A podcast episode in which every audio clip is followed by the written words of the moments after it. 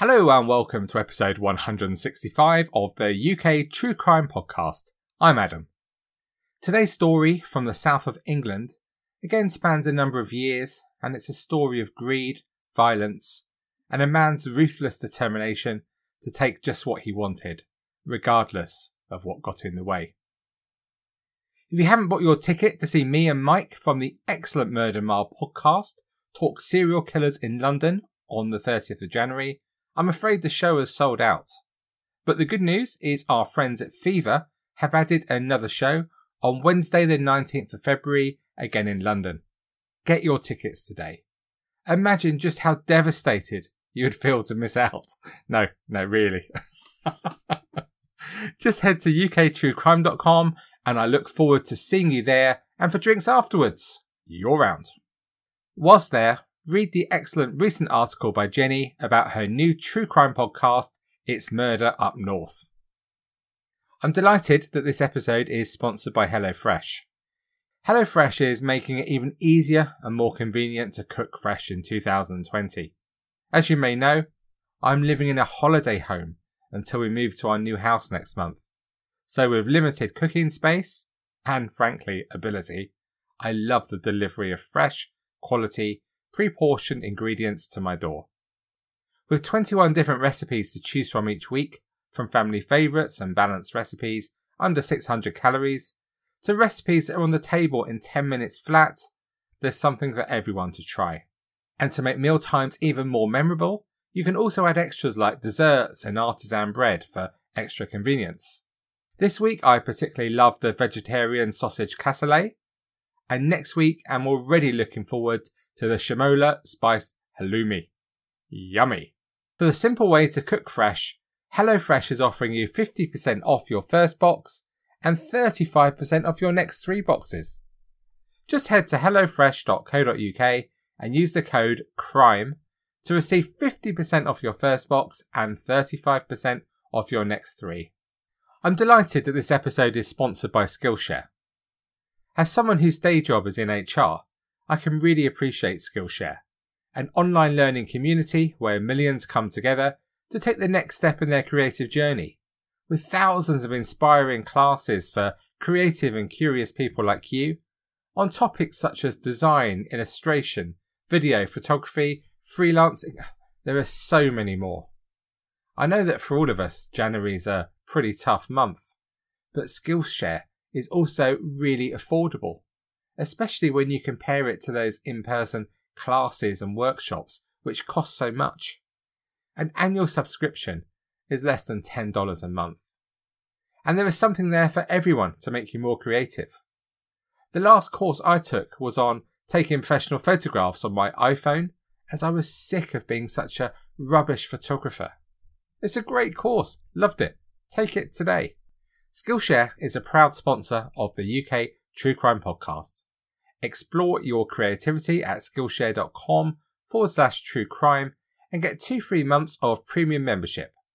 That's two whole months of unlimited access to thousands of classes for free.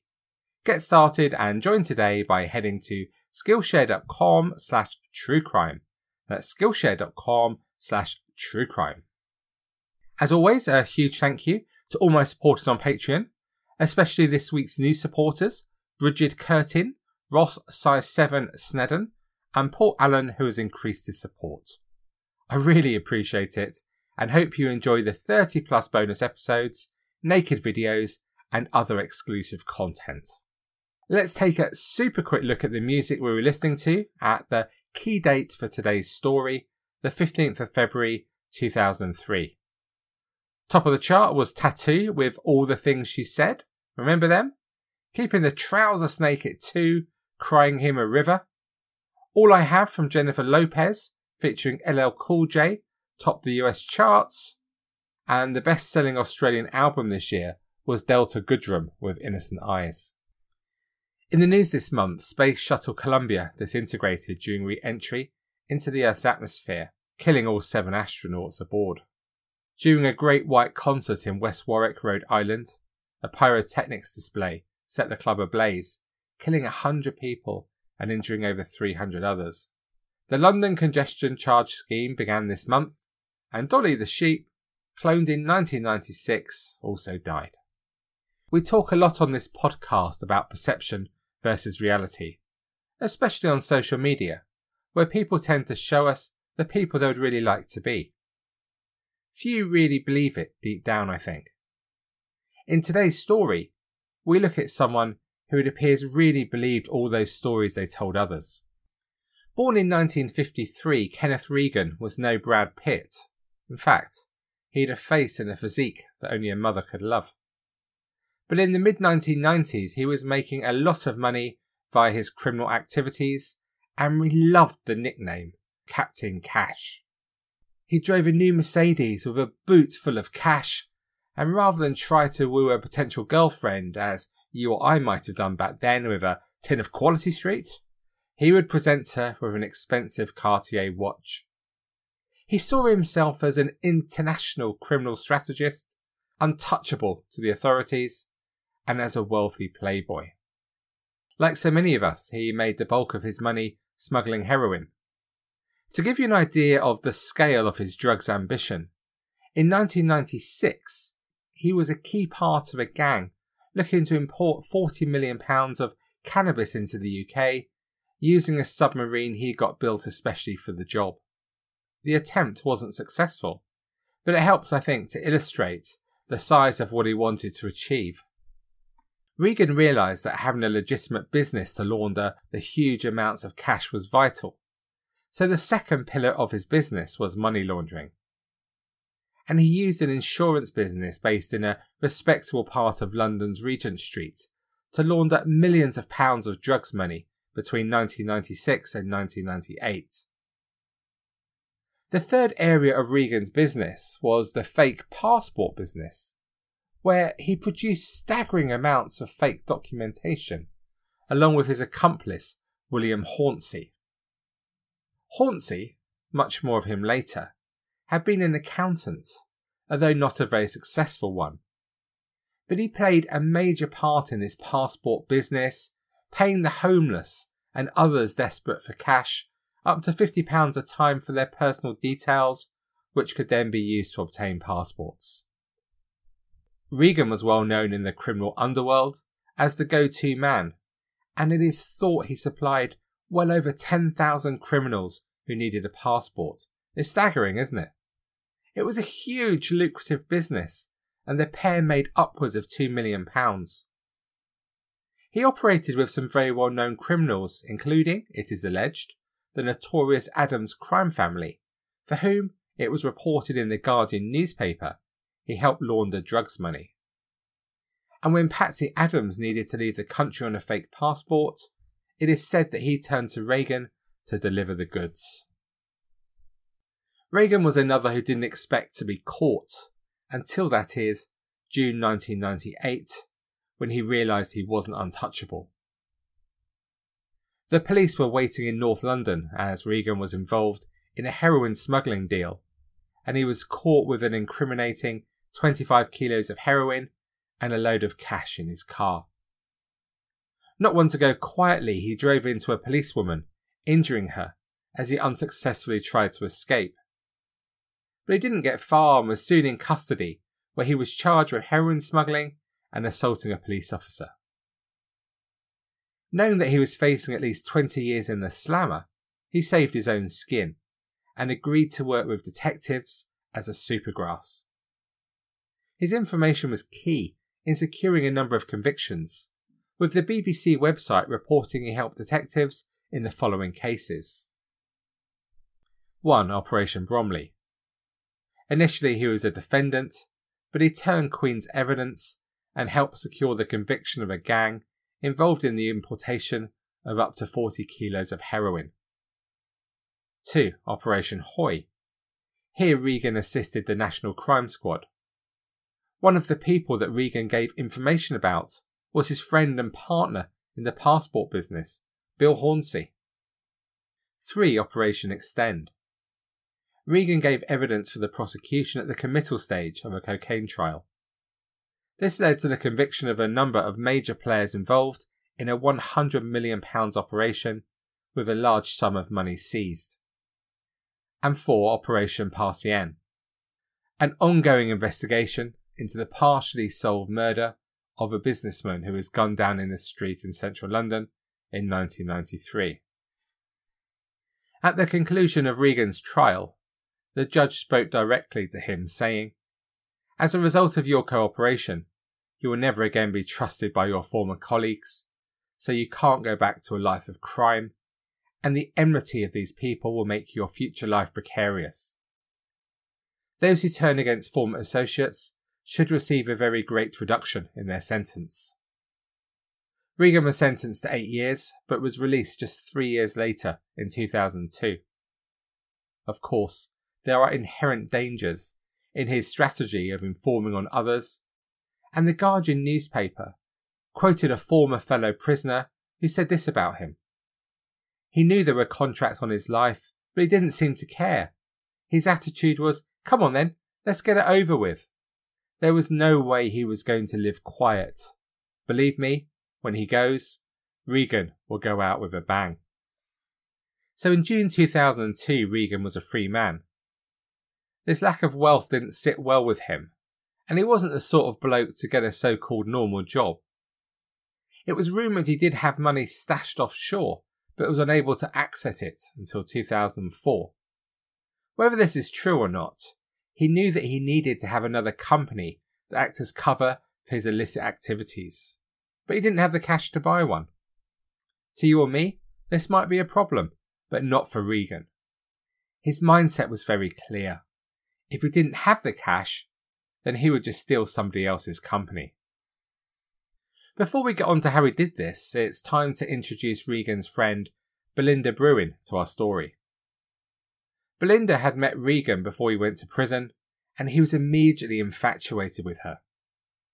One of the late Paula Yates' best friends, Belinda was someone he wanted a relationship with, even though she made it very clear she wasn't interested.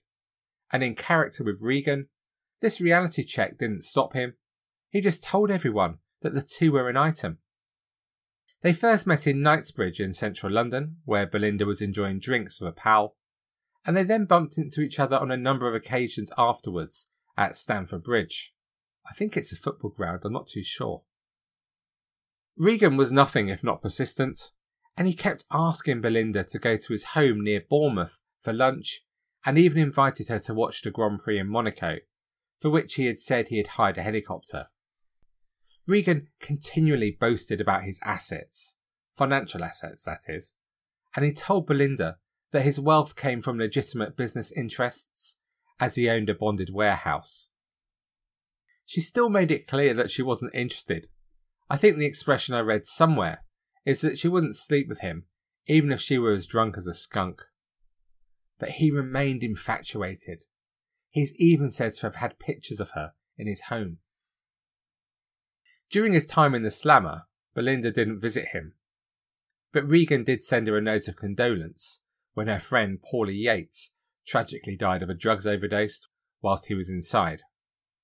Regan did make contact again with her soon after his release from prison, and they discussed a number of business proposals, such as how to change planning permission for a 10 acre plot of land in West London.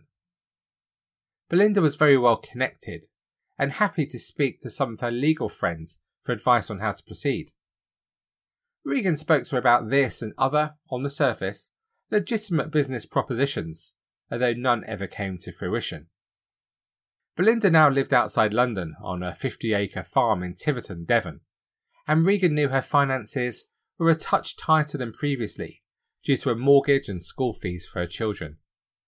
So he offered Belinda a job at his company as managing director and credit controller for 4k a month for two days a week. Later, he increased the offer to 72,000 after saying she needed more. Belinda was astonished and later said, I couldn't quite believe it to be honest. I said, Thank you very much. I was not qualified to do this job. I know what she means, don't you? In comparison, it even makes those freeloaders in the House of Lords sound like they work for a living. Well, sort of. The company in question, where she had just joined the payroll, was based in the Heathrow Airport and called Seba Freight. But there was just one issue, quite a major one really, and that is that Regan didn't own the company. Seber Freight was owned by Amarjit Chohan, a man seemingly crushing it in the freight business, with over £2 million in the bank and other assets. His company appeared to be thriving, employing over 20 people to import fruit and vegetables to the UK from Africa. It was also involved in the shipping of the narcotic khat into the country. You may know that khat, though legal in Britain, has mildly hallucinogenic properties, and it's banned in some other countries, including the US. Amarjit was a great guy, a really popular man, a charismatic, charming, hard-working family man. But returning to our theme today of perception versus reality, not everything was quite as it seemed at Seber Freight. Amarjit had previously been jailed for three years for tax evasion. Some who knew him in those days said that although a highly charming man, he could be a tricky character to deal with, and it was suggested that he tried to overcharge customers at the company he owned at the time, Jumbo Freight Services. In the mid 1990s, he had found a lucrative way of boosting profits by fraudulently not paying tax on payments due on consignments from overseas.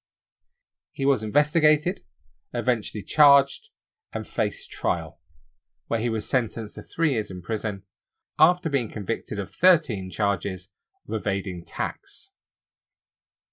On his release, he started his new business, Seba Freight, and built it into a company with a really healthy turnover. But there were issues. The Guardian newspaper reports that a prominent Asian businessman who had done significant business with Amarjit before his spell inside, said that when Amarjit was in prison, he had met a man close to the criminal underworld. This man was Regan.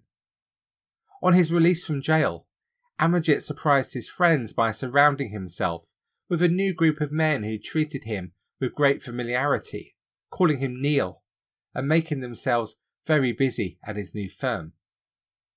His firm was doing exceptionally well, the business contact said, but he didn't want people to see that he had money. He was quietly buying up properties all over West London for cash.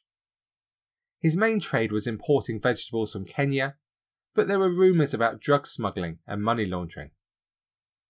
Whether that is true or not is unclear, but Amarjit did want to sell his company desperately, mainly due to his involvement in the khat trade. Importing khat was, as you can imagine, a high pressure job, and there were regularly large numbers of potential khat buyers rocking up at his warehouse looking for a sample from the latest shipment he'd imported. These people weren't always easy to deal with, and this led to a number of difficult situations. Amarjit absolutely wanted out, and his new pal Regan was someone with the contacts who might be able to make this happen. In his personal life, it was all changed too. 46 year old Amarjit had been married to his wife for over 20 years. But they split after his release from prison, and he moved in with his 22 year old girlfriend Nancy. When we joined the story in February 2003, the couple had married the year before and had two sons together Devinder, who was 18 months old, and Ravinder, who was just three months. Nancy, like most people, didn't like Regan at all. The Guardian reports another friend of Amarjit who said of him, Why was he involved with a man like that? Regan's a thug. He crashed his lorry into a car driven by a friend of mine down at the yard one day. When my friend pointed out the damage, Regan fixed him with this terrifying stare. He said, You didn't see anything. Nothing happened here. My friend drove off. Fast.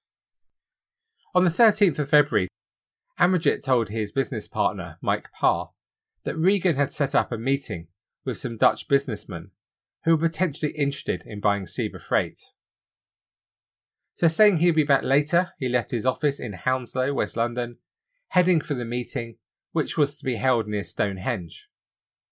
But by late afternoon, he still wasn't back, and Nancy was getting concerned about her husband and called Mike Parr to see if he'd heard from him. Mike checked in with Regan to see what was going down, and Regan sighed and was clearly agitated and annoyed that Amarjit's wife was chasing for her husband to get home he told Mike, Tell her to stop fussing. He'll be all right.